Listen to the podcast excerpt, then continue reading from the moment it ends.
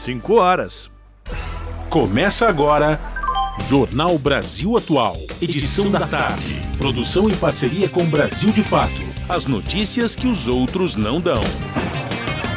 Movimentos populares, política, direitos humanos, economia, mundo do trabalho, cultura e prestação de serviço. Jornal Brasil Atual. Edição da tarde. Olá, muito boa tarde. Hoje é quarta-feira, dia 21 de setembro. Eu sou o Rafael Garcia, junto com Cosmo Silva, apresentando mais uma edição do Jornal Brasil Atual. E estas são as manchetes de hoje. Pesquisa Quest divulgada hoje mostra que a diferença entre Lula e Jair Bolsonaro cresce 10 pontos. Lula tem 44% dos votos, enquanto Bolsonaro se mantém com 34%. O ex-presidente tem atualmente 48,9% dos votos válidos, precisando de mais 1,2 ponto para atingir 50% e resolver a eleição já no primeiro turno. Com Ciro Gomes registrando um dígito nas pesquisas, alas do PDT pressionam a direção do partido pregando voto útil a Lula. Diversos movimentos independentes, puxados sobretudo por brisolistas históricos, vêm lançando manifestos e convocando atos públicos de apoio ao ex-presidente. E o governo Bolsonaro reduz em 90% a verba ao enfrentamento da violência contra a mulher. Enquanto diminui os recursos, o presidente tenta conquistar o voto feminino divulgando ações a favor das mulheres nos últimos três anos. Senador Marcelo Castro, que é o relator do orçamento, se reuniu com o presidente do Congresso e defendeu a aprovação de um projeto de lei que permite a realocação por estados e municípios de recursos recebidos para o combate da Covid-19 e assim garantir o custeio do piso da enfermagem. Dados divulgados nesta quarta-feira pelo IBGE apontam que as pessoas com deficiência no Brasil são menos escolarizados com maior dificuldade de acessar o mercado de trabalho e com menor renda. Ruralista que defendeu demitir sem dó empregados pró-Lula grava retratação pública. A empresária teve que assinar acordo com o Ministério Público por assédio eleitoral. E a Amazônia passa pelo setembro com o maior número de queimadas desde o início do governo Jair Bolsonaro. Até ontem, foram registrados mais de 32 mil focos de fogo, segundo dados do INPE, o Instituto Nacional de Pesquisas Espaciais. E juros altos garantem o auxílio banqueiro, até sete vezes maior que o Auxílio Brasil. O Comitê do Banco Central deve encerrar série de altas da taxa básica de juros da economia em reunião desta quarta-feira. 5 horas, 3 minutos, horário de Brasília. Participe do Jornal Brasil Atual, edição da tarde, por meio dos nossos canais nas redes sociais. facebook.com barra Rádio Brasil Atual. No Instagram, arroba Rádio Brasil Atual. Twitter, arroba RA Brasil Atual. Ou pelo WhatsApp, o número é 11 96893 7672.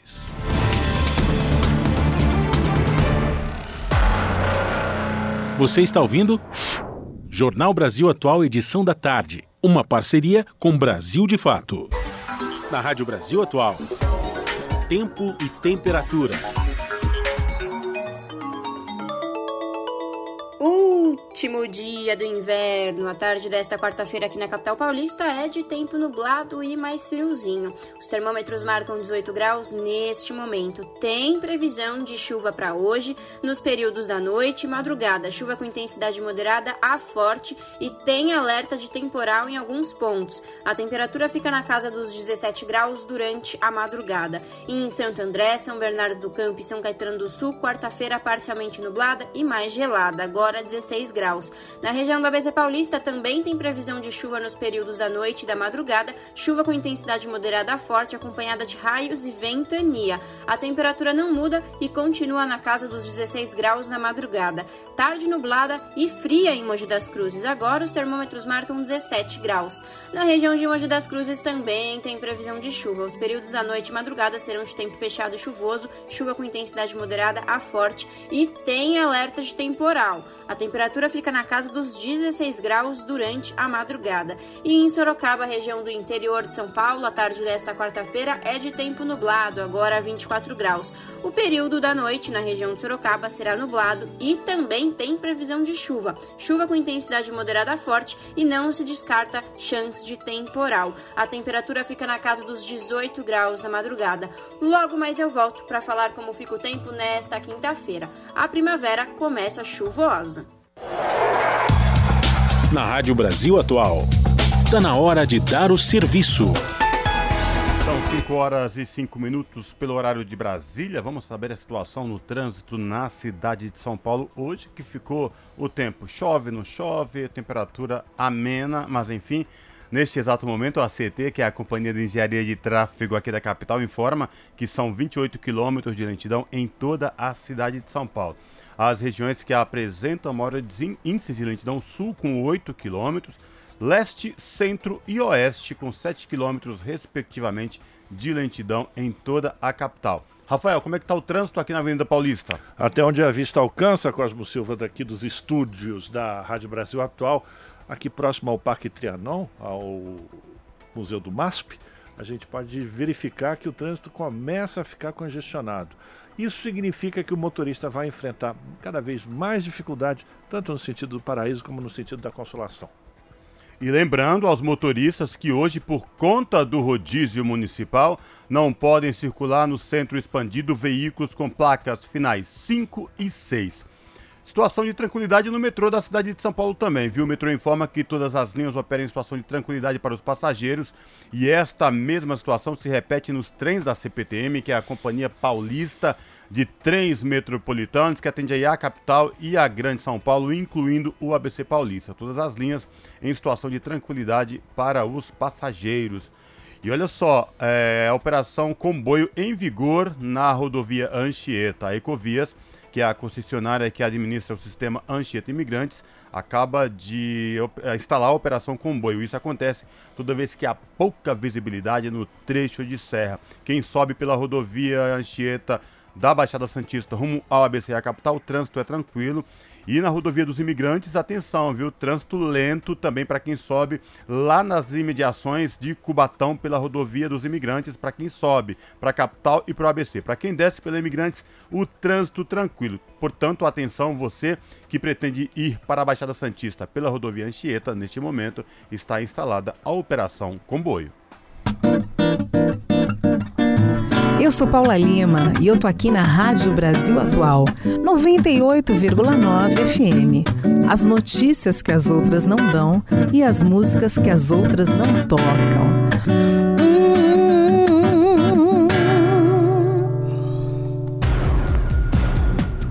Jornal Brasil Atual. Edição da tarde. 5 horas 8 minutos. Pesquisa Genial Quest sobre a corrida eleitoral para a presidência, divulgada hoje, mostra que a diferença entre o ex-presidente Lula e Jair Bolsonaro cresceu para 10 pontos, interrompendo uma série de três rodadas que mostravam a aproximação entre eles. Da semana passada para esta, o Lula cresceu dois pontos, para 44% dos votos, enquanto Bolsonaro se manteve com uns 34%. Segundo o diretor da pesquisa e professor da Universidade Federal de Minas Gerais, Felipe Nunes, os números revelam um quadro bem negativo para Bolsonaro, na opinião dele. De acordo com o Quest, Lula tem atualmente 48,9% dos votos válidos, precisando de mais 1,2 ponto para atingir os 50% e resolver a eleição no primeiro turno. A própria pesquisa mostra que a agregação de mais votos em favor de Lula é um horizonte bem possível. O clima de opinião vai se formando em favor de Lula, o que pode despertar ainda mais o voto último de última hora, acredita o Felipe Nunes. Em eventual segundo turno, Lula teria 10 pontos de vantagem em votos totais sobre Bolsonaro, com 55% dos votos válidos. 5 horas e 9 minutos e a gente continua repercutindo os levantamentos de intenção de voto, porque pesquisa Poder Data, também divulgada nesta quarta-feira, traz o ex-presidente Lula na liderança com 44% das intenções de voto, número que cresceu um ponto em relação à pesquisa da semana anterior. Na pesquisa, Bolsonaro mantém 37% das intenções de voto. Ciro Gomes e Simone Tebet registraram 7 e 4% respectivamente. Variaram um ponto para baixo cada um nos últimos sete dias. Felipe Dávila, do Novo, manteve 1% da rodada anterior. Soraya Tronic, do Neon Brasil, que não pontuava, foi a 1%. E Emanuel, do Democracia Cristã, Léo Péricles, da Unidade Popular, Padre Kelmon, do PTB, Sofia Manzano, do PCB e Vera, do PSTU, não tiveram menções suficientes para pontuar nesta pesquisa do Poder Data. E uma carta aberta divulgada hoje por intelectuais e líderes políticos latino-americanos pede a Ciro Gomes, do PDT, que desista de sua candidatura para apoiar o ex-presidente Lula para que ele possa vencer no primeiro turno no dia 2 de outubro. No texto, os líderes justificam o pedido porque, abre aspas, a escolha fundamental não será entre Jair Bolsonaro e Luiz Inácio Lula da Silva, mas entre o fascismo e a democracia. A carta inclui nomes como o do argentino Adolfo Pérez Esquivel, vencedor do Prêmio Nobel da Paz, do ex-presidente Rafael Correa, da senadora Piedad Córdoba, do deputado venezuelano Juan Eduardo Romero e do ex-ministro boliviano Juan Ramón Quintana Taborga. O texto na íntegra pode ser acessado no portal da RBA, redebrasilatual.com.br. 5 horas e 11 minutos e com Ciro Gomes estagnado com um dígito nas pesquisas e aumentando os ataques contra o PT, alas do seu partido, o PDT, iniciaram um movimento de pressão sobre a direção do partido, pregando o voto útil no ex-presidente Luiz Inácio Lula da Silva para viabilizar uma vitória já no primeiro turno. Diversos movimentos independentes, puxados sobretudo por brisolistas históricos, vêm lançando manifestos e convocando atos públicos de apoio a Lula. Nos últimos dias, grupos significativos aderiram à campanha de Lula nos diretórios do PDT em São Paulo, Minas Gerais e Pernambuco, segundo relatam integrantes do partido. Em Alagoas, por exemplo, o presidente estadual do PDT, Ronaldo Lessa, assinou um manifesto de brisolistas por Lula. Ele é vice na chapa de Paulo Dantas, do MDB, candidato apoiado por Lula na disputa estadual.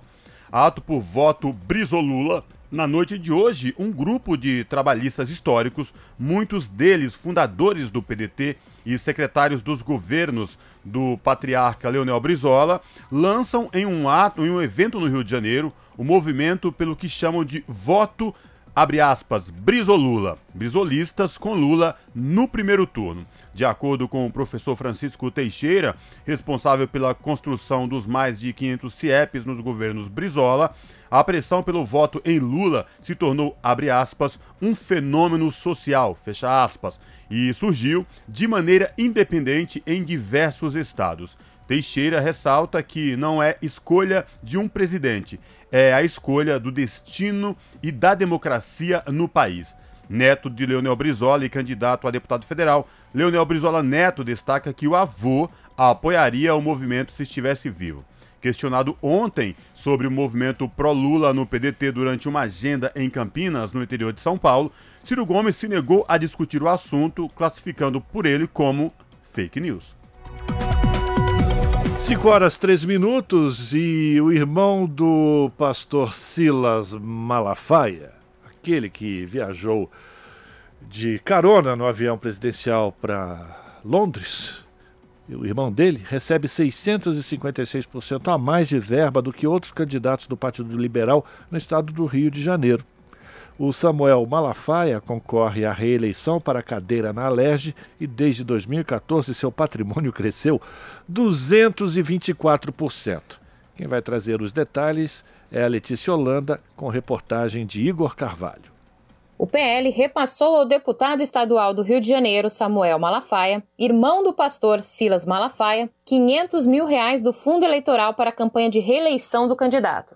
A quantia é 656% acima do valor médio de 66 mil reais pagos aos outros candidatos do partido que disputarão a corrida eleitoral para uma cadeira na Assembleia Legislativa do Rio de Janeiro. Somente o delegado Guilherme Delaroli, que não ocupa cargo público, recebeu um valor similar, de 550 mil reais. Outros candidatos à reeleição, como Dr. Serginho, Jair Bittencourt e Rodrigo Bacelar, receberam 100 mil reais do partido. Samuel Malafaia, que é engenheiro mecânico por formação, concorre pela quinta vez ao mesmo cargo, sempre por partidos diferentes. Entre as eleições de 2014 e 2022, o patrimônio de Samuel Malafaia saltou 224%, saindo de 241 mil reais para 782 mil reais. Desde a eleição de 2018, Silas Malafaia tem sido aliado inconteste do presidente Jair Bolsonaro, do PL.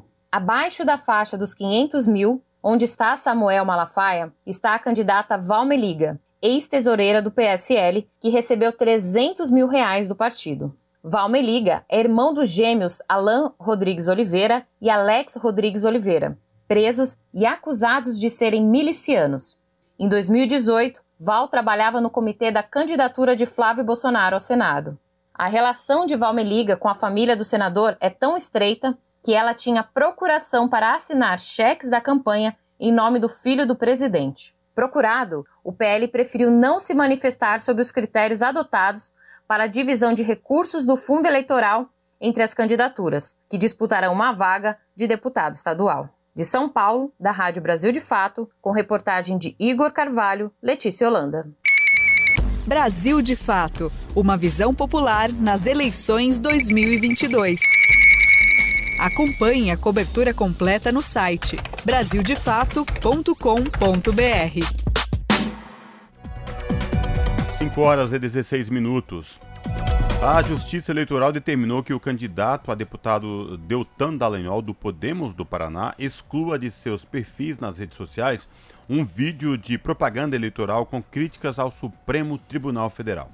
A decisão é da juíza auxiliar Melissa de Azevedo Olivas, do Tribunal Regional Eleitoral do Paraná. Ele, ela fixou multa diária de 5 mil reais em caso de descumprimento. Segundo a assessoria do ex-procurador, as publicações já foram removidas. No vídeo, publicado em 15 de setembro, Dallagnol havia dito que o Supremo se tornou, abre aspas, a casa da mãe Joana e, abre aspas, uma mãe para os corruptos, fecha aspas, do país.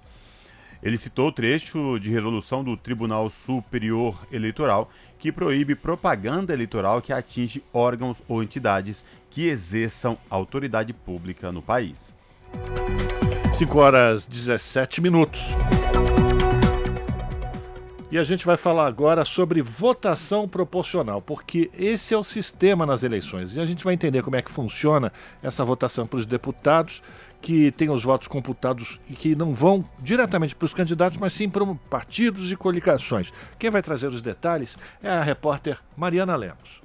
Você já parou para pensar que, quando se trata da eleição de deputados e vereadores, não necessariamente as candidaturas que obtiveram maior número de votos são as que ocupam as vagas no parlamento? Isso não quer dizer fraude nem problemas nas urnas eletrônicas, mas sim um sistema diferenciado de eleição chamado representação proporcional. Nas eleições deste ano, os deputados estaduais, distritais e federais concorrem às vagas por este sistema de representação. Ou seja, os votos computados não vão diretamente para os candidatos a deputado, mas sim para os partidos e coligações. E a partir daí, vão para as candidaturas.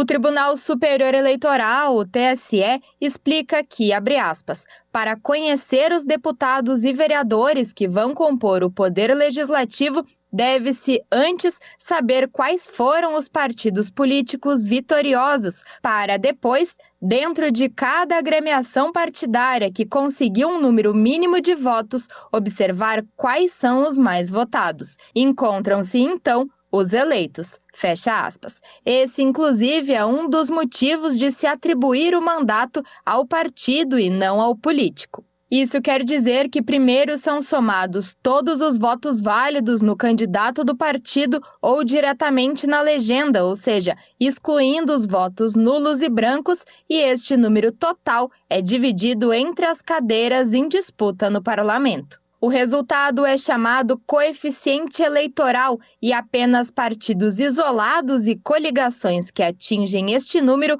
possuem direito a alguma vaga. Feito isso, é necessário obter novamente o número de votos válidos no candidato ou na legenda e dividir este número pelo coeficiente eleitoral. O resultado desta segunda conta chama-se coeficiente partidário e corresponde ao número de cadeiras a serem ocupadas. O TSE explica que, caso haja sobra de vagas, é necessário, abre aspas, dividir o número de votos válidos do partido ou da coligação pelo número de lugares obtidos mais um. Quem alcançar o maior resultado assume a cadeira restante. Fecha aspas. De São Paulo, da Rádio Brasil de Fato, Mariana Lemos.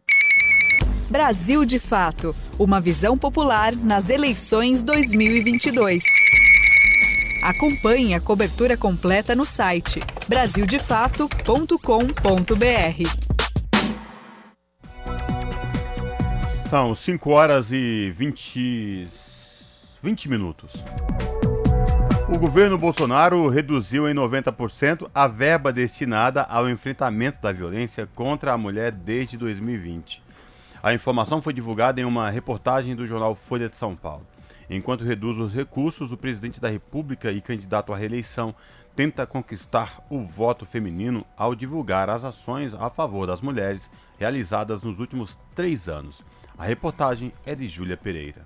O presidente da República, Jair Bolsonaro, do PL, cortou em 90% a verba destinada ao enfrentamento da violência contra a mulher durante o seu mandato. A informação foi divulgada em reportagem do jornal Folha de São Paulo, com base em dados do Ministério da Mulher, da Família e dos Direitos Humanos. O dinheiro é usado nas unidades da Casa da Mulher Brasileira e nos centros de atendimento às mulheres, que prestam serviços de saúde e assistência às vítimas da violência doméstica, além de financiar programas e campanhas de combate a este crime. Em 2020, o montante remetido à pasta para a proteção das mulheres era de 100,7 milhões de reais. Em 2021, caiu para 30,6 milhões. Neste ano, sobraram 9,1 milhões de reais. Maria Fernanda Marcelino, da Marcha Mundial das Mulheres e da Sempre Viva Organização Feminista, avalia o corte das verbas como mais uma demonstração de como o governo Bolsonaro vê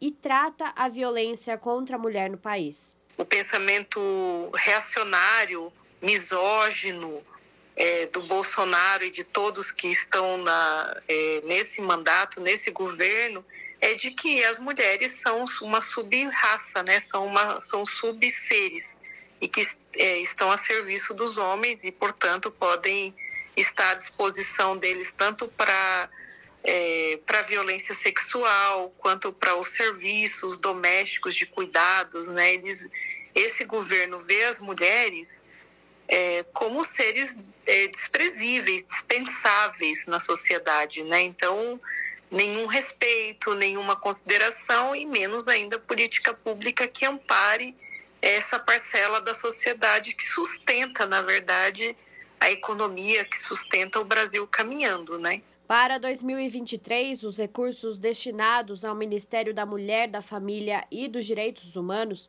devem subir um pouco e chegar aos 17,2 milhões de reais mais ainda com queda de 83% em comparação a 2020, segundo a proposta de orçamento entregue pelo governo federal ao Congresso. A redução dos recursos poderá resultar ainda na paralisação do Ligue 180, canal da pasta que recebe, analisa e encaminha denúncias de violações contra a mulher, além de disseminar informações sobre o assunto. O serviço que funciona 24 horas por dia no Brasil e em outros 16 países, precisa de 30 milhões de reais por ano para funcionar.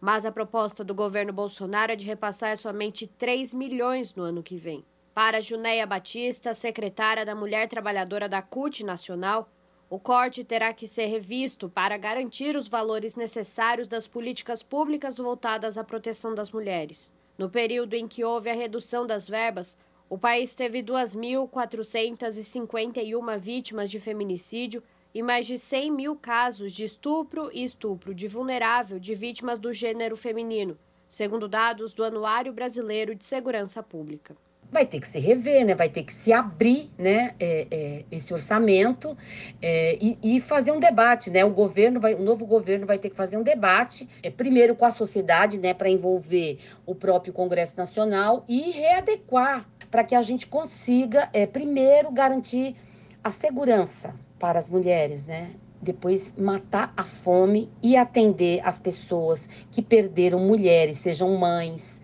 sejam irmãs, sejam companheiras, sejam filhas, sejam primas, né?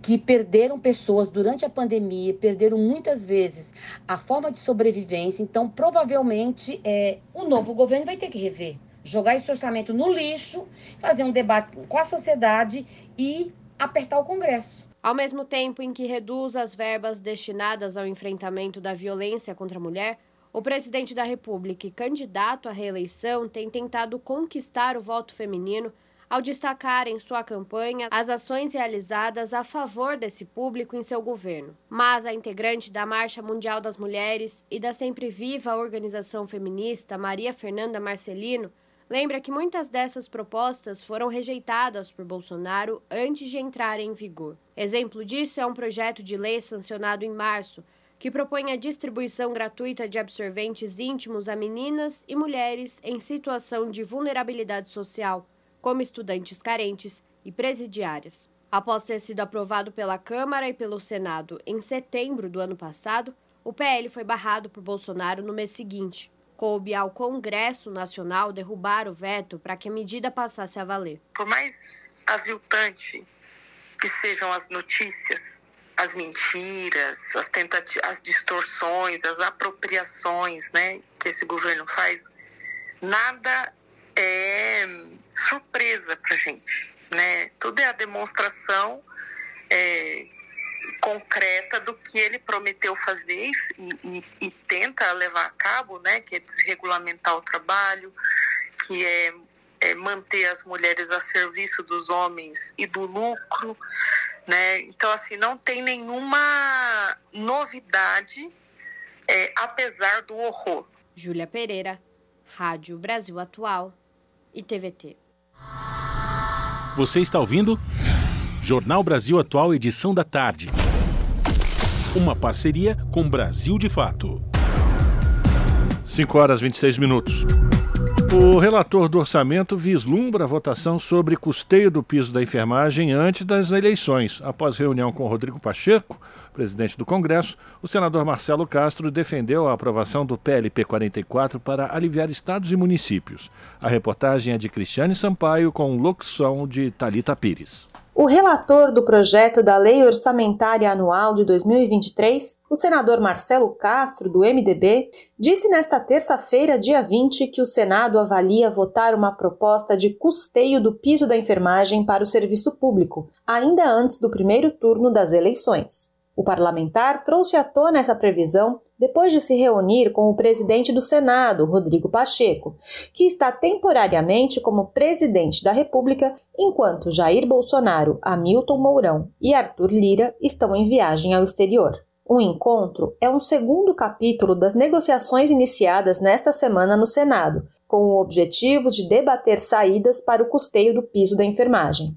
Castro disse que está se mobilizando para que a Casa coloque em votação na próxima semana o projeto de lei complementar 44 de 2022, de autoria do senador Carlos Heinz, do PP. A proposta autoriza a estados e municípios um remanejamento de recursos originalmente destinados ao combate à Covid que estariam parados. Isso, naturalmente, daria um alívio aos estados e aos municípios poderem fazer face ao pagamento do, do piso da enfermagem. A gente avalia que esses recursos seriam por volta em torno de 7 bilhões de reais, o que é um valor bastante expressivo, levando-se em conta que nós temos poucos meses para terminar o ano. Os senadores estudam ainda uma série de outras medidas, como repatriação de recursos e repasse de um auxílio financeiro da União para santas casas e hospitais filantrópicos conveniados ao SUS. O líder da minoria no Senado, Jean Paul Prates, do PT, apresentou, em parceria com a bancada petista,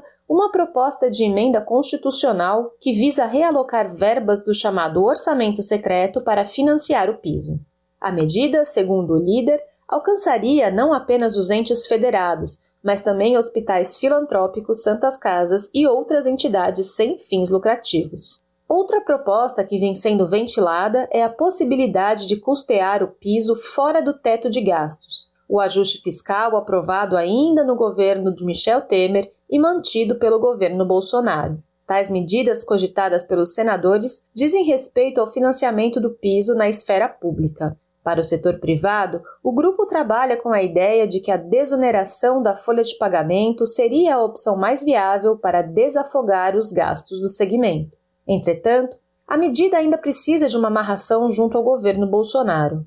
Assim como outros senadores, Marcelo Castro tem dito que vê saída para o impasse que envolve os custeios dos novos salários da categoria, aprovados por meio de uma lei, mas suspensos por determinação do Supremo Tribunal Federal. É que nós estamos tomando todas as providências em consonância com o Supremo Tribunal Federal e que vamos viabilizar os recursos para que o teto seja cumprido, porque é lei. Não há como não se cumprir a lei o teto, o piso, o teto não, o piso foi estabelecido e valores bastante módicos, porque um profissional de enfermagem de nível superior ganhando R$ 4.750 é uma coisa mais do que razoável. A lei que estabeleceu o piso do segmento prevê 70% desse valor como salário mínimo para técnicos e 50% para parteiras e auxiliares. De São Paulo, da Rádio Brasil de Fato, com reportagem de Cristiane Sampaio em Brasília, Talita Pires. Agora são 5 horas e 30 minutos e aqui no Jornal Brasil Atual nós vamos conversar agora com a Solange Caetano, que é secretária-geral do Sindicato dos Enfermeiros do Estado de São Paulo. Isso porque hoje foi um dia nacional de mobilização da categoria por todo o Brasil, inclusive aqui no estado de São Paulo. E para a gente saber como é que foi o ato que a gente acompanhou aqui da, pela Avenida Paulista, teve uma participação expressiva dos profissionais da saúde, principalmente os enfermeiros e os técnicos de enfermagem. Solange, muito boa tarde, obrigado pela tua participação aqui no Jornal Brasil Atual. Tudo bem com você?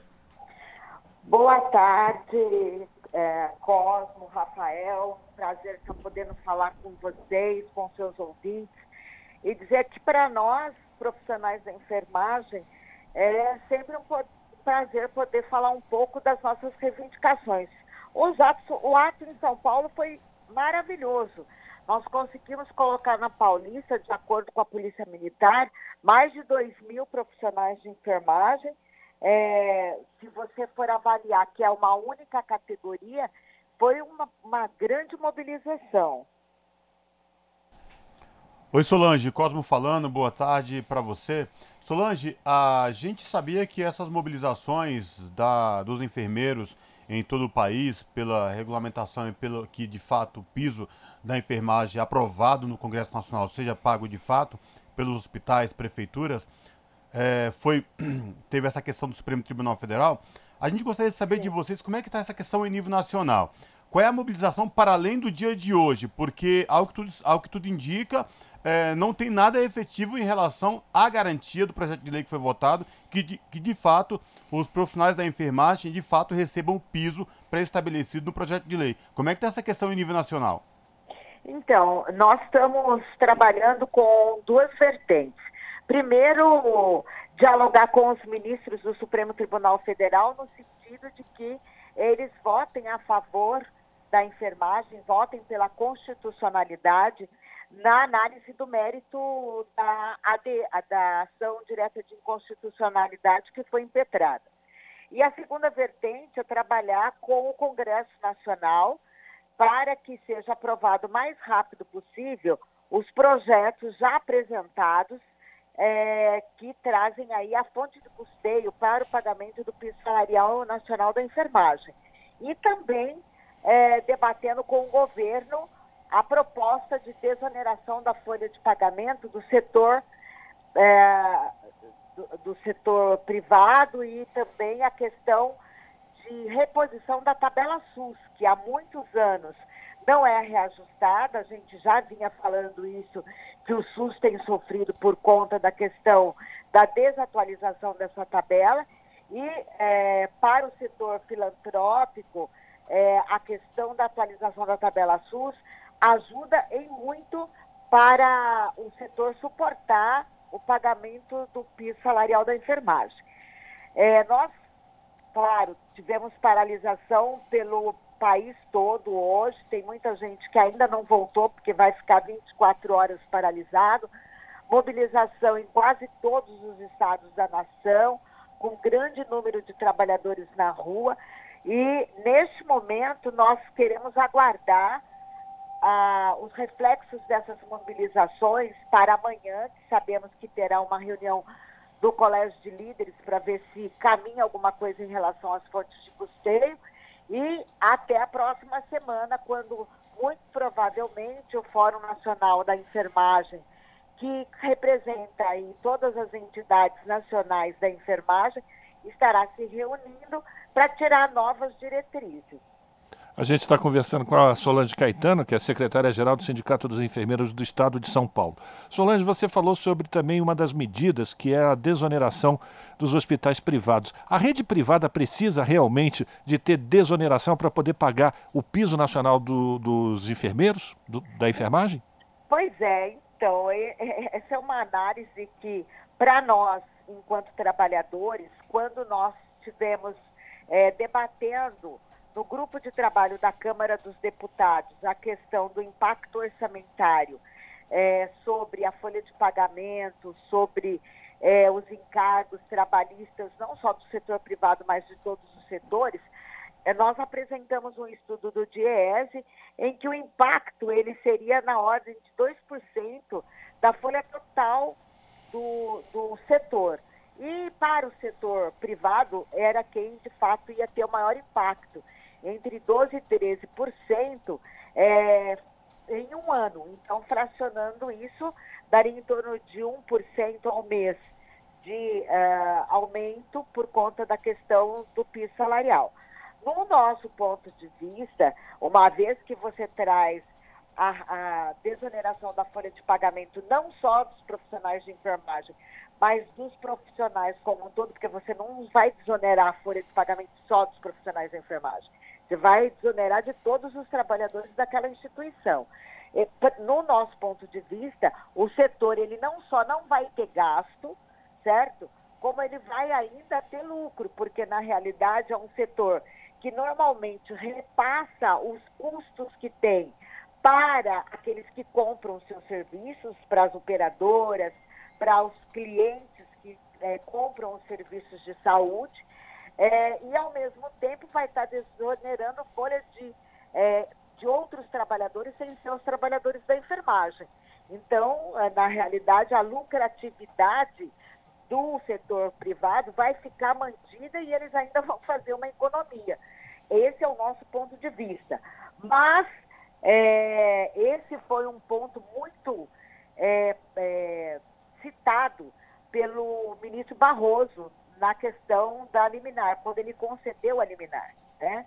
É, a questão do impacto orçamentário, que para nós não é o montante que foi apresentado na ADI pelo setor privado, porque nós já tínhamos apresentado no, no grupo de trabalho e o próprio é, relator do grupo de trabalho, o deputado Alessandro Padilha, chegou à conclusão que o impacto era ínfimo, é, não condiz com o que foi apresentado. Porém, o ministro Barroso levou em consideração o impacto apresentado por eles.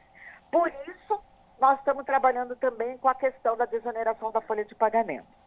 Solange, na pandemia de Covid-19, nunca foi tão importante, que aliás, foi muito importante e necessário, e aí se mostrou o quanto o Sistema Único de Saúde, os enfermeiros de todo o Brasil foram essenciais na luta, no combate no dia a dia dessa luta árdua é, para cuidar dos pacientes que contraíram o Covid-19.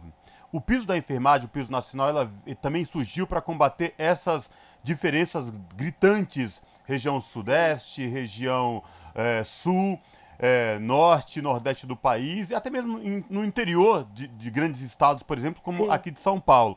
E como é que foi para vocês receber essa notícia depois de aprovada a luta de vocês no Congresso Nacional essa, essa decisão do Supremo Tribunal Federal. Como que foi para vocês passarem por tudo isso, momento de pandemia, esta luta para equiparar o piso nacional em todas as partes do Brasil, receber essa notícia, essa decisão do, do STF? Olha, para, para os trabalhadores foi revoltante, né? É, os profissionais, eles ficaram é, insatisfeitos, ficaram infelizes, porque na realidade não é uma luta de agora durante a pandemia. Nós estamos há mais de 60 anos brigando por um piso salarial nacional. E é a primeira vez que a gente consegue, de fato, que um projeto que não era o que a gente queria, porque no começo o projeto apresentado pelo senador é, Contarato era de R$ 7.550, né? E depois, em negociação com o Senado Federal, isso caiu para 4,750, porque os senadores diziam que era o possível de ser pago é, e que era suportável, né, os 4,750. Isso fez com que as entidades representativas da enfermagem acabassem concordando com essa redução do, do, do projeto inicial e aceitando um substitutivo, inclusive desvinculando da jornada de trabalho, que também é outra luta histórica nossa, é, para poder ter de fato um piso salarial nacional que tirasse as diferenças entre as várias regiões do país, inclusive, como você mesmo está dizendo, é, do interior de grandes, de grandes estados como o nosso para a capital, para que todos os profissionais tivessem o mesmo nível salarial, porque fazem o mesmo serviço. E, de repente, depois de tanta luta, depois de tanto movimento, de anos discutindo com o parlamento, uma lei aprovada, sancionada, com vetos, inclusive, né, que é outra coisa que a gente vai discutir posteriormente, veio o Supremo Tribunal Federal para suspender a lei. É óbvio que os trabalhadores ficaram extremamente revoltados, mas assim, a gente continua na luta, continua com esperança de ver a nossa lei é, valendo e o, a valorização chegar de fato no contra-cheque dos trabalhadores. É, nós entendemos que a lei é constitucional, nós trabalhamos uma PEC, que é a emenda constitucional agora é, 124, exatamente para dar sustentação constitucional ao projeto de lei. Então, não há o que se falar em inconstitucionalidade. E isso tanto é verdade que nem no relatório, nem no voto do ministro é, Barroso e nem naqueles que votaram com ele é, houve qualquer, no, é, qualquer indício de inconstitucionalidade do projeto.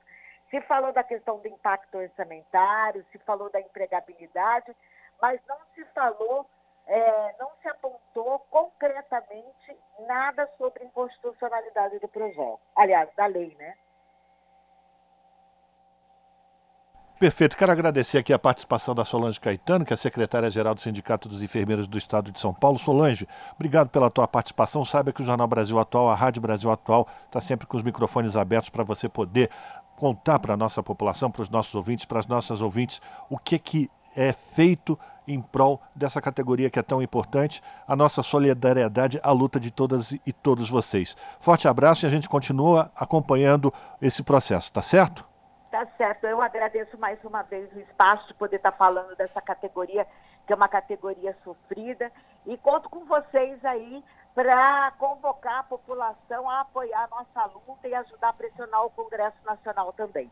Meu muito obrigada. Forte abraço. Conversamos com a Solange Caetano aqui no Jornal Brasil Atual. As notícias que os outros não dão. Jornal Brasil Atual. Edição da tarde. Uma parceria com Brasil de Fato. Jornal Brasil Atual são 5 horas e 43 minutos.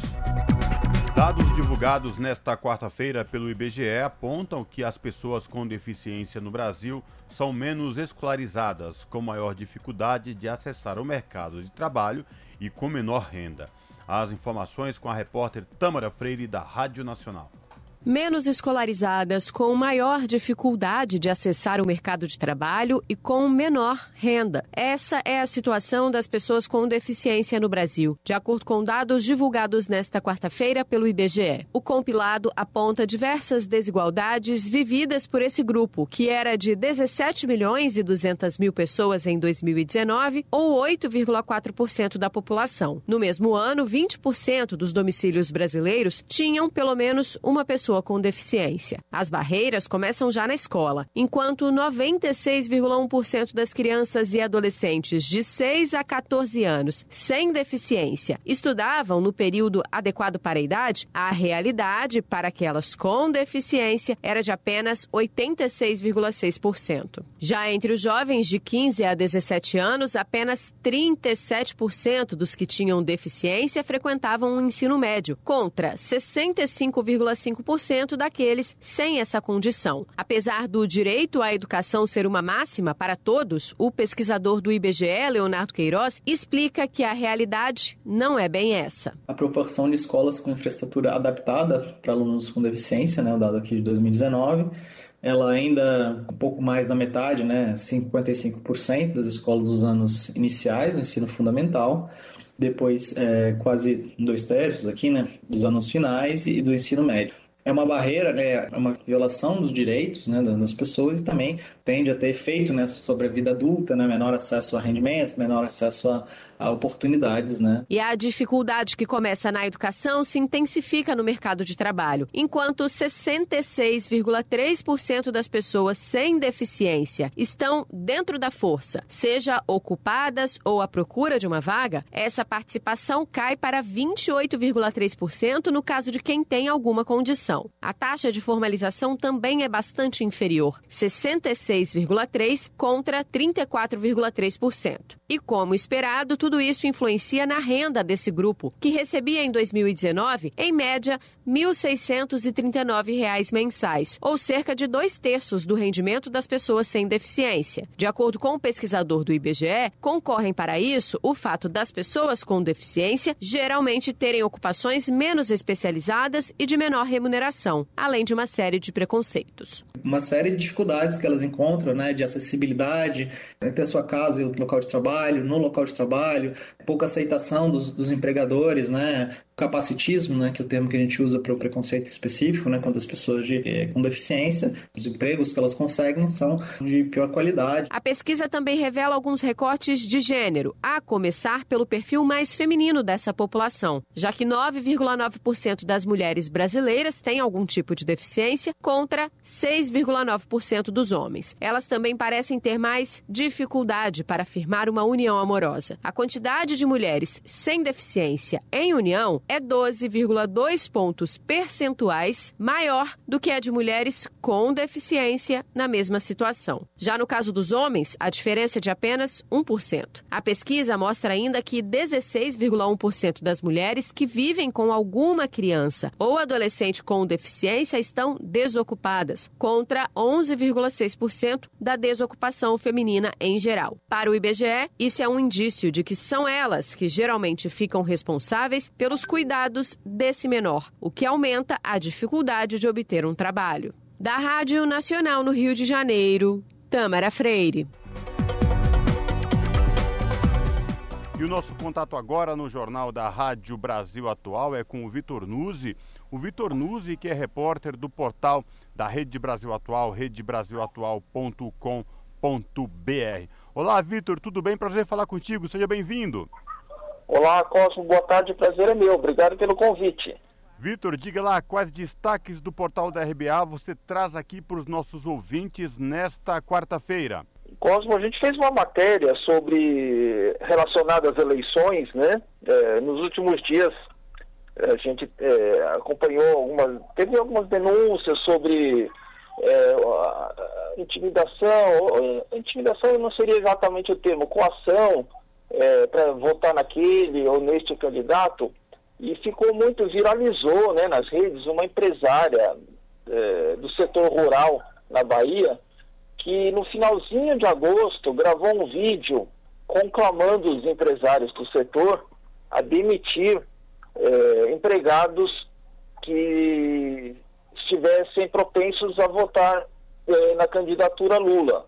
E a, ficou então famosa até a expressão. Ela falou para os colegas empresários: demitam sem dó. Né? Foi a expressão que ela usou na, naquela ocasião. E, inclusive, ela falou para colegas do agronegócio que, porventura, é, apoiem a candidatura Lula, que saiam do setor. Né? Esse, esse vídeo fez bastante repercussão e nessa semana agora, né, na última segunda-feira, ela, ela assinou um acordo, um termo de ajuste, né, como se diz tecnicamente, com o Ministério Público do Trabalho para se retratar publicamente dessa declaração, porque ela cometeu um, um crime. Ô Vitor, e de qual região do país é essa ruralista que nós estamos falando? Ela é do interior da Bahia, Cosmo. O nome dela é Roseli, o nome completo dela, o nome comprido, Roseli Vitória Martelli D'Agostini Lins. Roseli Lins. Ela, ela que gravou esse, esse, esse vídeo curtinho em agosto, né? Ela foi chamada pelo Ministério Público do Trabalho e para evitar né, um, um, um, processo judicial, ela acabou aceitando esse acordo, né, que é o, né, o Ministério chama de termo de ajuste de conduta, né, um TAC, né, e pelo, por esse TAC ela se compromete a se retratar dessa declaração e também deve, ela deve financiar, custear uma campanha de esclarecimento que vai ser divulgada aí na, em rádio e TV pelo voto livre, quer dizer, porque o, nenhum empregador né, é, pode coagir, forçar ou ameaçar seu funcionário a votar em qualquer candidato, seja A, B ou C. Então, ela, ela inclusive, é, essa, esse, esse, acordo foi feito na segunda e hoje, quarta-feira, esse o vídeo dela de, de retratação de fato foi ao ar. Ô Vitor, eu lembro que nesta ocasião, quando é, ela gravou dizendo que era para demitir sem dó quem votasse no candidato do PT. Isso mobilizou centrais sindicais, inclusive é, centrais sindicais como a CUT, Central Única dos Trabalhadores, se reuniu com a Justiça Eleitoral pedindo providências quanto a possíveis coações de trabalhadores nessa questão no que diz respeito à escolha de seus candidatos. É isso mesmo, né? É, a gente acompanhou, Cosmo. Foi, foi na semana passada, no último dia 15, representantes, né, é, de presidentes de quatro centrais sindicais, né, a CUT, que você citou, CTB, Força Sindical e UGT, estiveram em Brasília conversando com o Procurador-Geral do Trabalho, né, com, pedindo, né, falando sobre essa situação de denúncias, de, de ameaça, de coação e pedindo providências, né. E o próprio Ministério Público do Trabalho é, fez um documento, né, tornou público ainda em agosto, detalhando né, o, o, caso, falou, mostrando que é, essa é uma prática ilegal, que nenhum empregador pode obrigar ou forçar, ameaçar, coagir eh, funcionário a votar em quem quer que seja. Né? Essa, esse documento do Ministério Público do Trabalho está disponível lá no, no, site, a gente publicou na nossa matéria também da semana passada e nessa semana a gente viu um, né, uma consequência, a gente pode dizer assim, né, uma consequência prática disso, né? A, a empresária ruralista da Bahia aceitou o acordo, né? Ou, ou, teve que aceitar o acordo e hoje, né? Quarta-feira ela gravou um vídeo, né? É claramente um, um texto que ela está lendo ali, mas reconhecendo que a prática é ilegal e de qualquer forma é um avanço, né? É, ela mostrou aí, é, teve que se sujeitar à, à lei. E aí é, é, um pouco óbvio, né, Cosmo? A gente, a essa altura do campeonato,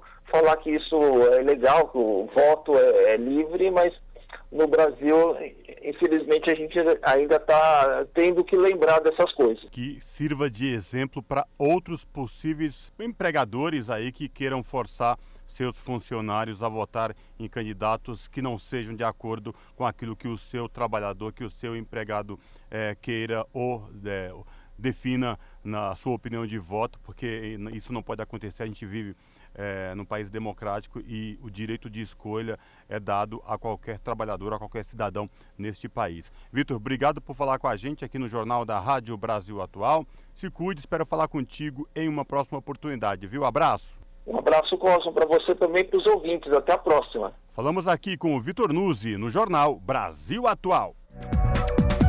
São 5 horas e 53 minutos.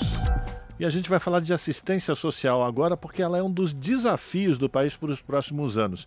Uma entidade cobra uma política de Estado permanente para a área, além de mais recursos e qualificação profissional. Quem vai trazer as explicações é o repórter José Carlos Oliveira. O CEFES, Conselho Federal de Serviço Social, defende a garantia de orçamento, profissionalização e ações permanentes como peças-chaves no desafio de plena implementação das políticas públicas de assistência social. Integrante do Conselho Fiscal do CEFES, Priscila Cordeiro avalia que os futuros governantes precisam superar a falta de continuidade nessas ações.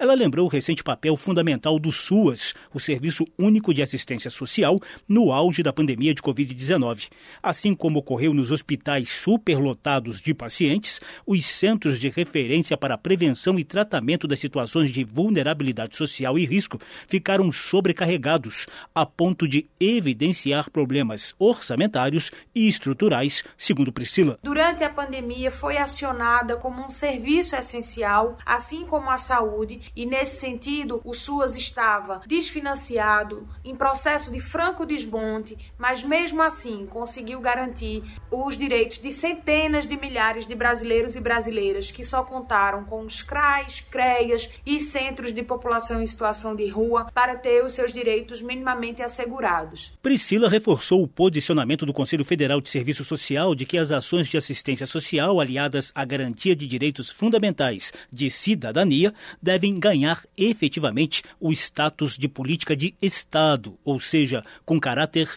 permanente. Direitos como moradia, direito à terra, direito à arte, à cultura, ao transporte, ao lazer, se configuram como direitos essenciais para a cidadania, de modo contínuo, permanente, que não são interrompidas a cada pleito eleitoral. Isso é fundamental, que a gente despersonaliza e dá para o cidadão e a cidadã brasileira a certeza de que suas necessidades sociais serão atendidas. Priscila Cordeiro também é assistente social do SUAS, no município de Paulista, região metropolitana de Recife, em Pernambuco. Ela avalia que a segurança orçamentária dessas políticas está inviabilizada pela emenda constitucional que estabeleceu o teto de gastos públicos desde 2016.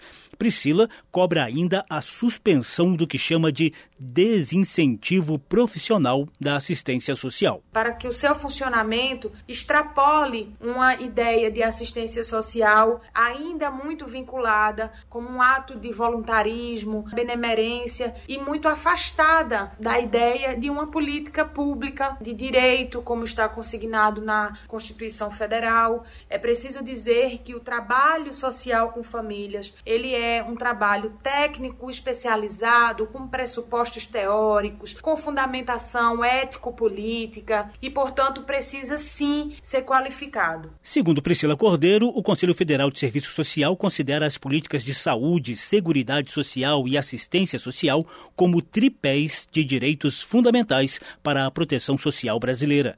Da Rádio Câmara de Brasília, José Carlos Oliveira. São 5 horas e 57 minutos. O Supremo Tribunal Federal manteve a suspensão de trechos dos decretos do governo federal que flexibilizam a compra e o porte de armas no país. O julgamento virtual terminou nesta terça-feira com o placar de nove votos a dois. As informações com o repórter Gabriel Brum, da Rádio Nacional. A decisão confirma as liminares concedidas pelo ministro Edson Fachin em três ações diretas de inconstitucionalidade apresentadas pelos partidos. O magistrado concordou com o argumento de um possível aumento do risco de violência política com a proximidade das eleições. Agora, a posse de arma de fogo só pode ser autorizada para quem comprovar a necessidade, seja por razões profissionais ou pessoais. A quantidade de munições deve ser só a necessária para garantir a segurança dos cidadãos.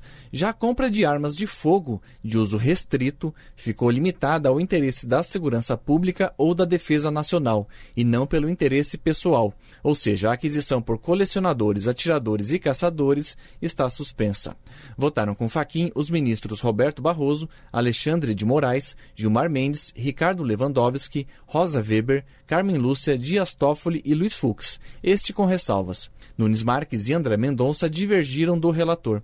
Marques entendeu que não havia indício de risco de violência e alegou que as medidas estão ligadas ao direito à vida. Ele ainda considerou a suspensão a poucos dias das eleições sem eficácia, já que as etapas para adquirir uma arma levam em média pelo menos 60 dias. Da Rádio Nacional em Brasília, Gabriel Brum. Agora são 5 horas e 58 minutos e no Dia Internacional da Paz, a ONU quer acelerar o fim do racismo. A tradicional cerimônia do sino na sede da Organização das Nações Unidas em Nova York foi antecipada por coincidir com o debate geral da Assembleia Geral. De Nova York, as informações com a repórter Mônica Grayley. As Nações Unidas marcam nesse 21 de setembro o Dia Internacional da Paz, com o tema Acabar com o Racismo, Construir a Paz. A data pretende derrubar as estruturas que sustentam o racismo e promover os direitos humanos.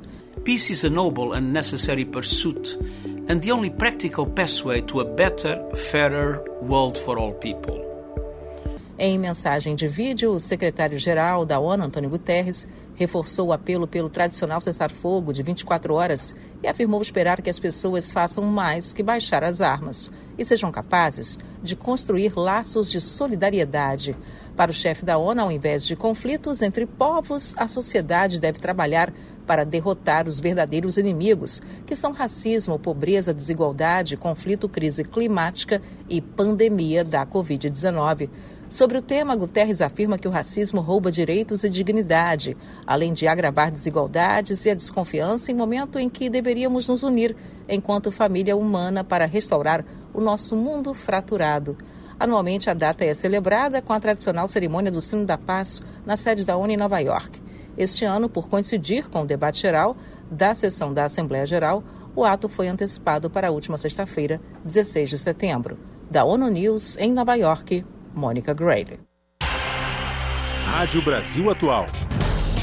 Para sugestões e comentários, entre em contato conosco por e-mail redação@jornalbrasilatual.com.br ou WhatsApp DDD 11 96893 7672. Acompanhe a nossa programação também pelo site redebrasilatual.com.br.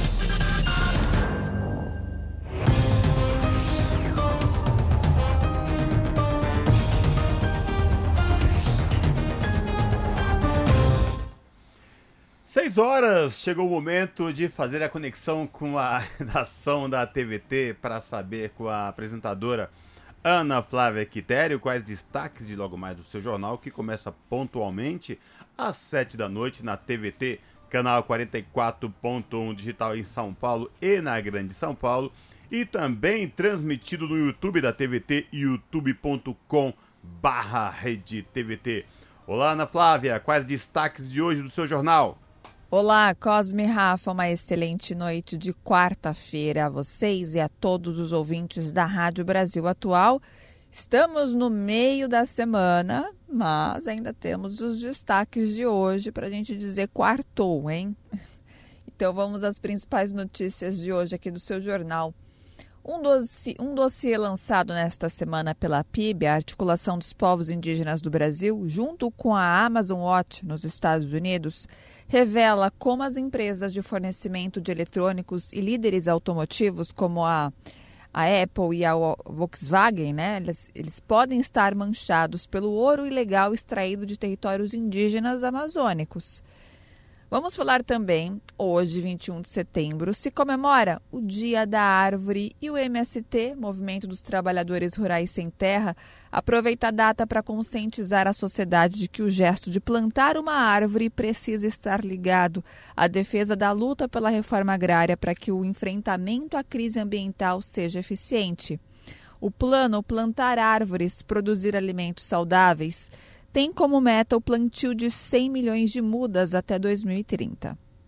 E para finalizar, profissionais de enfermagem realizaram paralisações e atos de rua hoje em todo o país.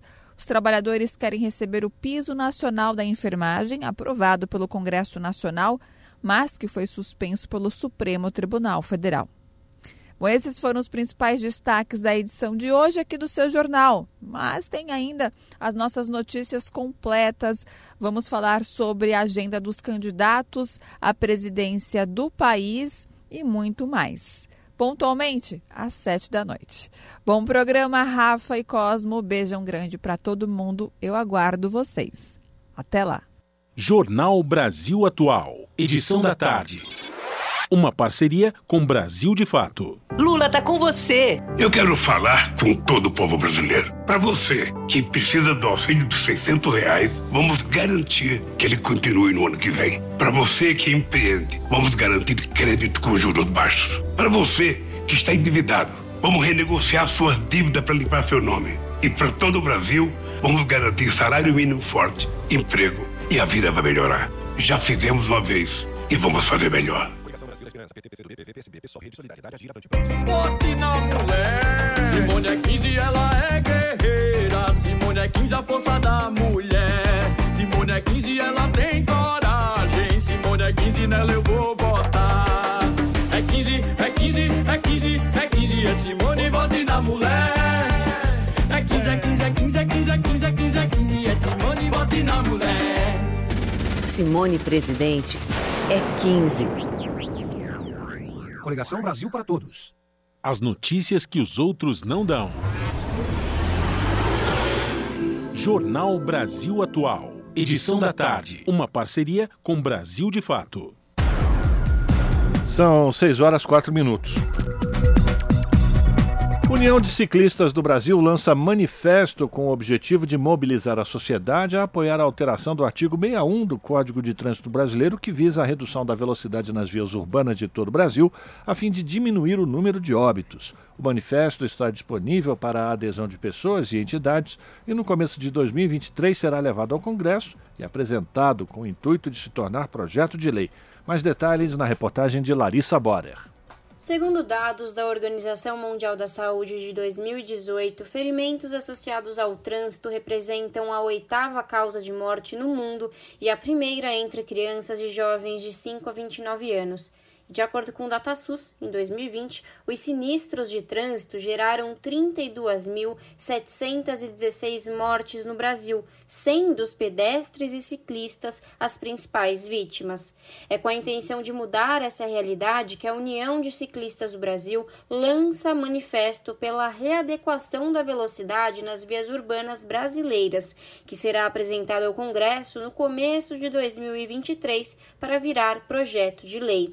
A principal reivindicação proposta no documento é readequar a velocidade de 80 km por hora para 60 km por hora e de 60 km por hora para 50 km por hora nas vias urbanas. Ruth Costa, diretora-presidenta da União de Ciclistas do Brasil, explica que o manifesto foi elaborado por diversas instituições nacionais e internacionais e embasado com pesquisas contratadas pela entidade. Ele é uma, uma ação do projeto Vias Seguras, que é parte de uma colisão internacional pela segurança viária é, o documento ele foi construído pelo, com o apoio de técnicos especialistas nacionais e internacionais e tem o objetivo de, de mobilizar e engajar. Né? Tem bastante embasamento, a gente vem discutindo isso há um tempão. Assim. As, as provas são claras de que a grande causa e uma das principais causas das mortes no trânsito é alta, as altas velocidades. A pesquisa, contratada pela UCB e realizada pelo Instituto Multiplicidade e Mobilidade Urbana, destaca, entre outros pontos, que oito em cada dez pessoas entrevistadas não citam a redução de velocidades entre os fatores mais importantes para reduzir mortes, apesar de metade concordar que menores velocidades evitam óbitos. Gláucia Pereira, especialista em mobilidade urbana e fundadora do Instituto Multiplicidade e Mobilidade Urbana, explica que já foi comprovado que reduzir a velocidade não significa aumento no trânsito. Pelo contrário, com maior atenção, o trânsito flui melhor.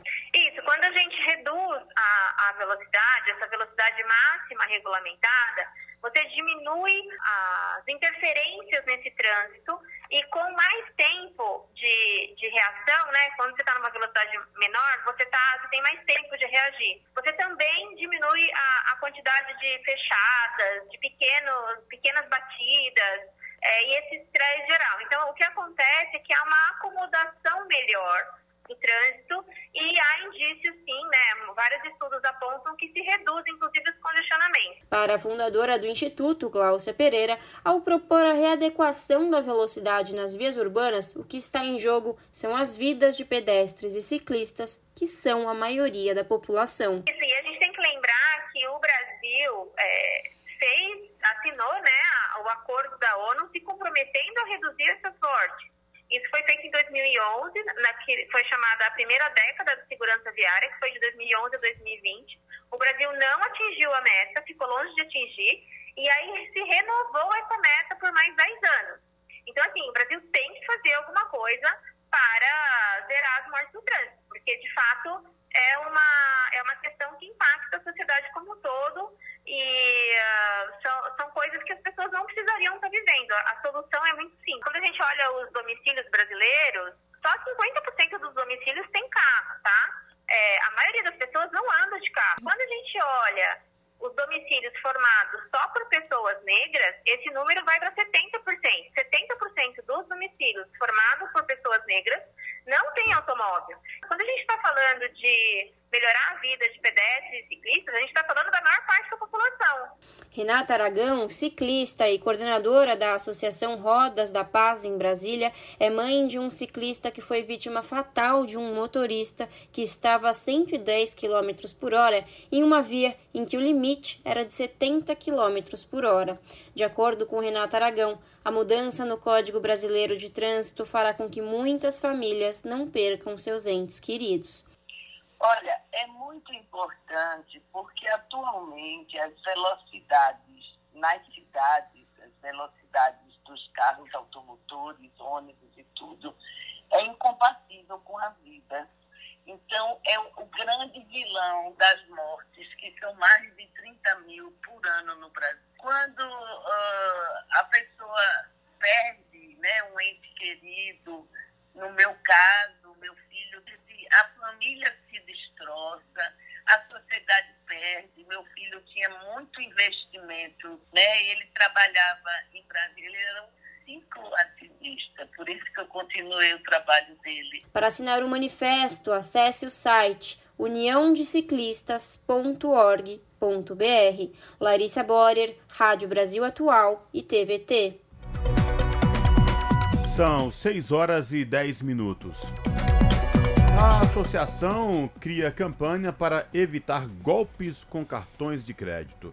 As informações com a repórter Tâmara Freire, da Rádio Nacional. Uma associação que representa instituições financeiras lançou uma campanha para alertar consumidores sobre golpes com cartões de crédito e de débito. A campanha é da ABEX, a associação que representa o setor de meios eletrônicos de pagamento no Brasil, como bancos e bandeiras de cartões de crédito e débito. Na verdade, são cinco videoaulas de cerca de um minuto que explicam como se prevenir dos golpes mais comuns envolvendo operações de crédito e débito, como o golpe da maquininha. A gente faz muita coisa no piloto automático. Entre elas, pagar compras com cartão sem conferir o valor na maquininha e entregar o cartão para o funcionário ou vendedor e não checar se o cartão devolvido é realmente o seu. E é aí que os golpes podem acontecer. Então, o golpe dos links suspeitos. Sempre que chegar um e-mail ou uma mensagem esquisita no celular com ofertas muito tentadoras, propostas de emprego milagrosas ou pedindo dados e senhas do seu cartão, desconfie. Não saia clicando em links estranhos. Ou o golpe do telefone ou motoboy Recebeu uma ligação dizendo que é do seu banco, solicitando informações da sua conta, do seu cartão, ou ainda falando que vão enviar um motoboy na sua casa para retirar o seu cartão? Não caia nessa. Isso é golpe. Os bancos e os emissores de cartão não ligam para os clientes solicitando dados pessoais, dados financeiros e nem mesmo enviam o motoboy para retirar cartão na casa de ninguém. O seu cartão e a sua senha Segundo a associação, as compras com cartões de crédito, débito e pré-pagos cresceram 36% no primeiro semestre e somaram 1 trilhão e 600 bilhões de reais em pagamentos. Em média, foram 100 milhões de operações por dia em todo o país. E a ideia da campanha é ajudar a combater as fraudes que tendem a crescer com a chegada de datas onde o consumo é maior, como o Dia das Crianças, Black Friday e Natal. A campanha vai até dezembro e está disponível na página da Abex Dicas no YouTube. A sigla Abex se escreve com A, B de bola, C de casa e S de sapo. Da Rádio Nacional em São Paulo, Eliane Gonçalves. São 6 horas 13 minutos. E os juros altos garantem auxílio banqueiro até sete vezes maior que o Auxílio Brasil. O Comitê do Banco Central o Copom deve encerrar a série de altas da taxa básica de juros da economia na reunião que acontece nesta quarta-feira. Quem traz as informações é a Letícia Holanda, a locução da Letícia Holanda, na reportagem de Vinícius Conchinski. Vamos acompanhar.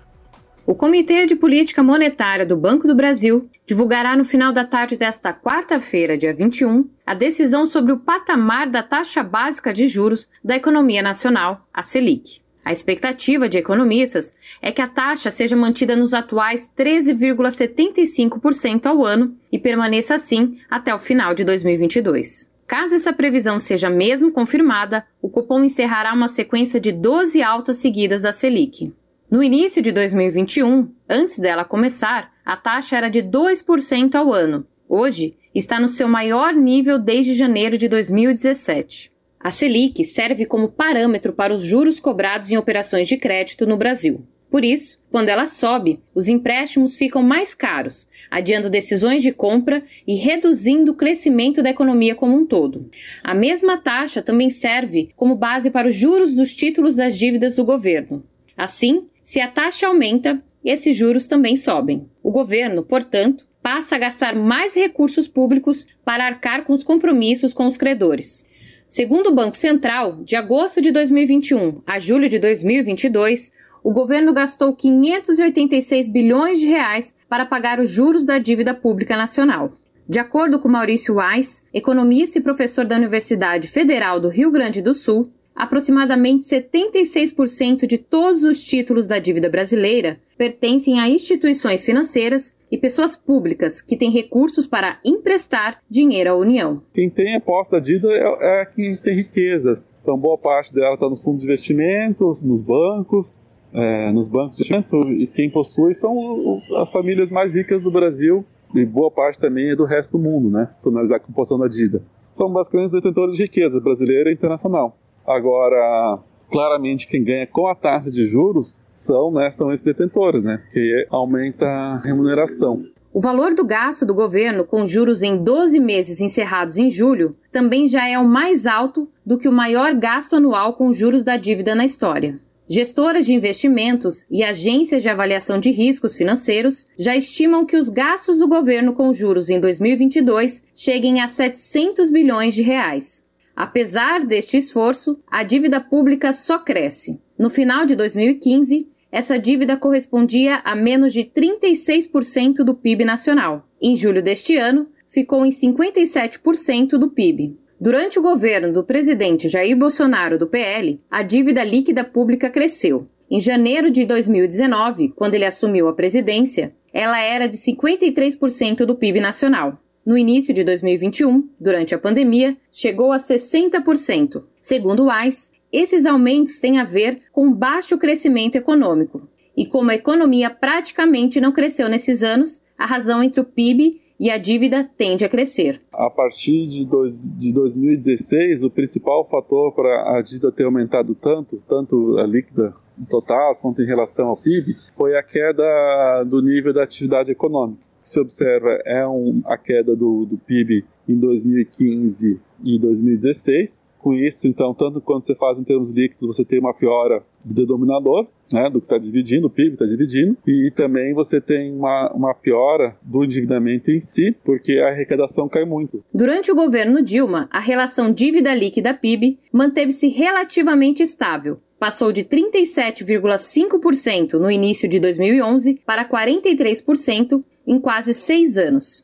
Já durante os oito anos do governo do ex-presidente Luiz Inácio Lula da Silva, do PT, a dívida foi bastante reduzida, de 50% do PIB em janeiro de 2003 para 37,5% no final de 2010. Com a dívida em queda, os gastos com juros tendem a ficar cada vez menores. Sobra, portanto, mais recursos para os governos investirem.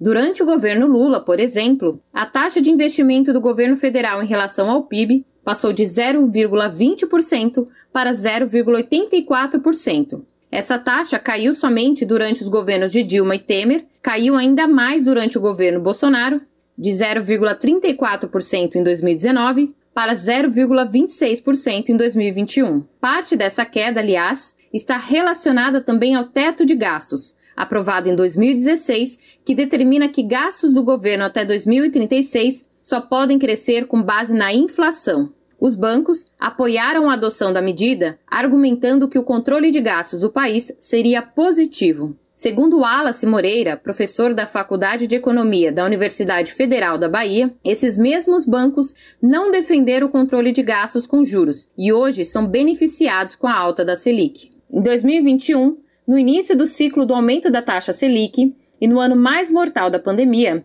as quatro maiores instituições financeiras, Banco do Brasil, Bradesco, Itaú e Santander, lucraram juntas mais de 81 bilhões de reais.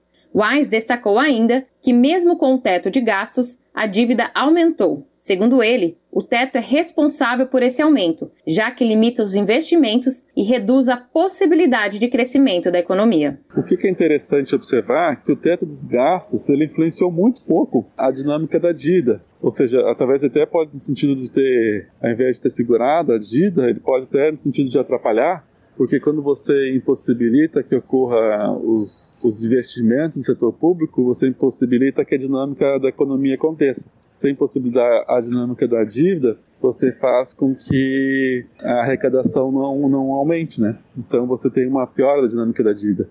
De São Paulo, da Rádio Brasil de Fato, com reportagem de Vinícius Konchinski, Letícia Holanda. Esse é o Jornal Brasil Atual, edição da tarde. Uma parceria com Brasil de Fato. São 6 horas e 20 minutos. Relator da Organização das Nações Unidas, a ONU, pede proibição do comércio de mercúrio e uso em mineração de ouro.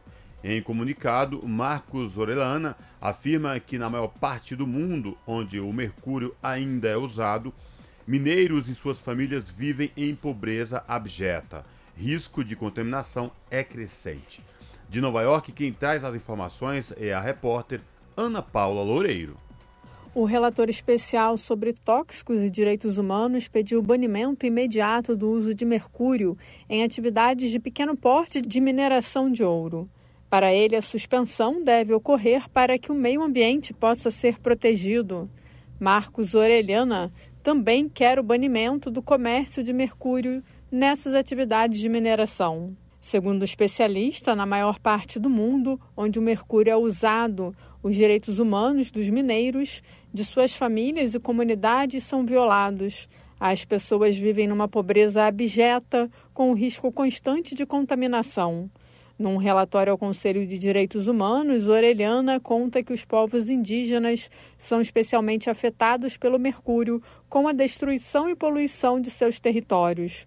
Outras preocupações são o desmatamento, a perda de biodiversidade e a contaminação de fontes de alimentos. As crianças são afetadas desproporcionalmente pelo trabalho perigoso das minas, exploração sexual e condições análogas à escravidão. O mercúrio é um metal líquido altamente tóxico que acumula níveis perigosos na cadeia alimentar, o consumo de peixe contaminado pode causar desordens neurológicas e de comportamento. A contaminação por mercúrio pode ocorrer também na placenta, aumentando o risco de malformação no feto e perda de QI. O mercúrio é persistente e a contaminação de áreas pelo metal dura décadas e centenas de anos.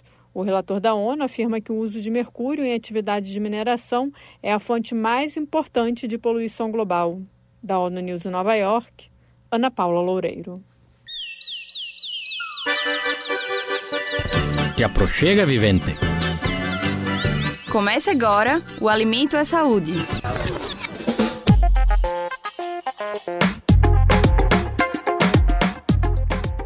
Jaca, pitanga, mori, abacaxi.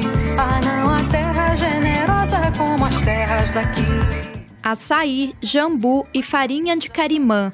Esses são alguns dos alimentos que estão diretamente ligados à cultura alimentar da região norte do país. Umbu, palma e inhame, por sua vez, estão associados ao Nordeste. Esses e outros itens constam na segunda edição do livro Alimentos Regionais Brasileiros do Ministério da Saúde e são produtos que têm sido deixados de lado pela população na hora de escolher o que levar para comer. A conclusão é do estudo Disponibilidade Domiciliar de Alimentos Regionais no Brasil, Distribuição e Evolução 2002 a 2018. O levantamento, publicado no mês de julho, é de autoria de pesquisadores do Núcleo de Pesquisas Epidemiológicas em Nutrição e Saúde da Universidade de São Paulo. Os dados analisados são das pesquisas de orçamentos familiares de 2002 a 2003, 2008 2008 a 2009 e 2017 a 2018, coletados pelo IBGE, o Instituto Brasileiro de Geografia e Estatística. Os indicadores apontam que a participação desses alimentos na dieta dos brasileiros e das brasileiras representava 3,69% do total de calorias consumidas em 2002. Esse índice, que já era considerado baixo, caiu para 3,12% em 2008 e se manteve assim na última edição do levantamento, que contempla os anos de 2017 e 2018. Apesar da queda em relação a 2002, o pesquisador Marcos Anderson Lucas da Silva, um dos autores do artigo, considera que a estagnação do consumo pode ser vista de uma forma positiva estagnação pode ter acontecido por várias coisas, né? Então, pode ser por conta da implementação de políticas, como o próprio Guia Alimentar para a População Brasileira. O livro de alimentos regionais que a gente usou é um documento também do Ministério da Saúde, né? Que tem receitas, explica mais sobre esses alimentos também. Então, fora outras ações também que possam ter ajudado é, nessa estagnação do consumo desses alimentos, né? Que a gente viu como algo positivo, inclusive, né? O grupo de leguminosas foi o que apresentou a maior queda no consumo, de 32,57%. Por outro lado, houve aumento no consumo de frutas e também das farinhas regionais. O consumo do alimento derivado da mandioca cresceu 91,66%. Silva, que é doutorando em nutrição em saúde pública, aponta que o aumento no consumo da farinha usada no preparo da tapioca, especialmente pode estar associado à discussão sobre alimentação saudável, uma vez que o alimento virou tendência no mundo fitness. O pesquisador acrescenta que o alimento regional vai muito além dos nutrientes oferecidos. Eles carregam memória, afetividade e a identidade de um povo. O alimento ele não é apenas um aglomerado de nutrientes, né? Envolve várias outras coisas no consumo desses alimentos. Então, meio que quando a gente come, não reativa só esse.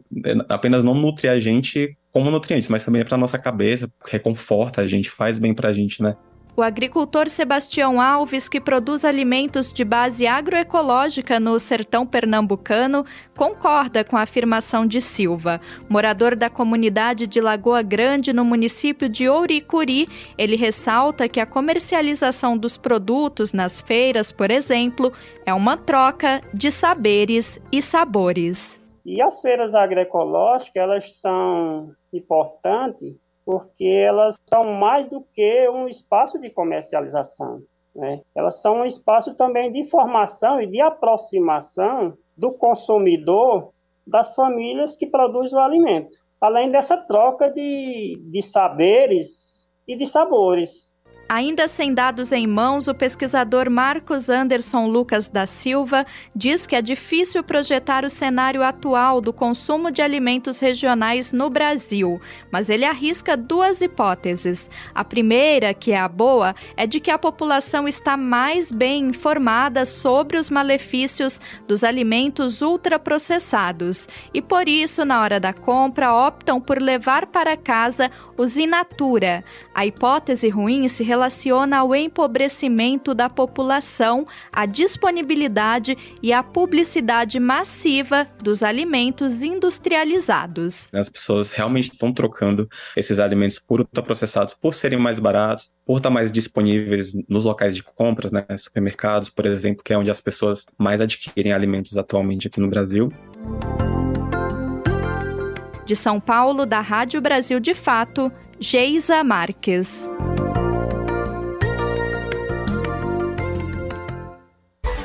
Na Rádio Brasil Atual, tempo e temperatura.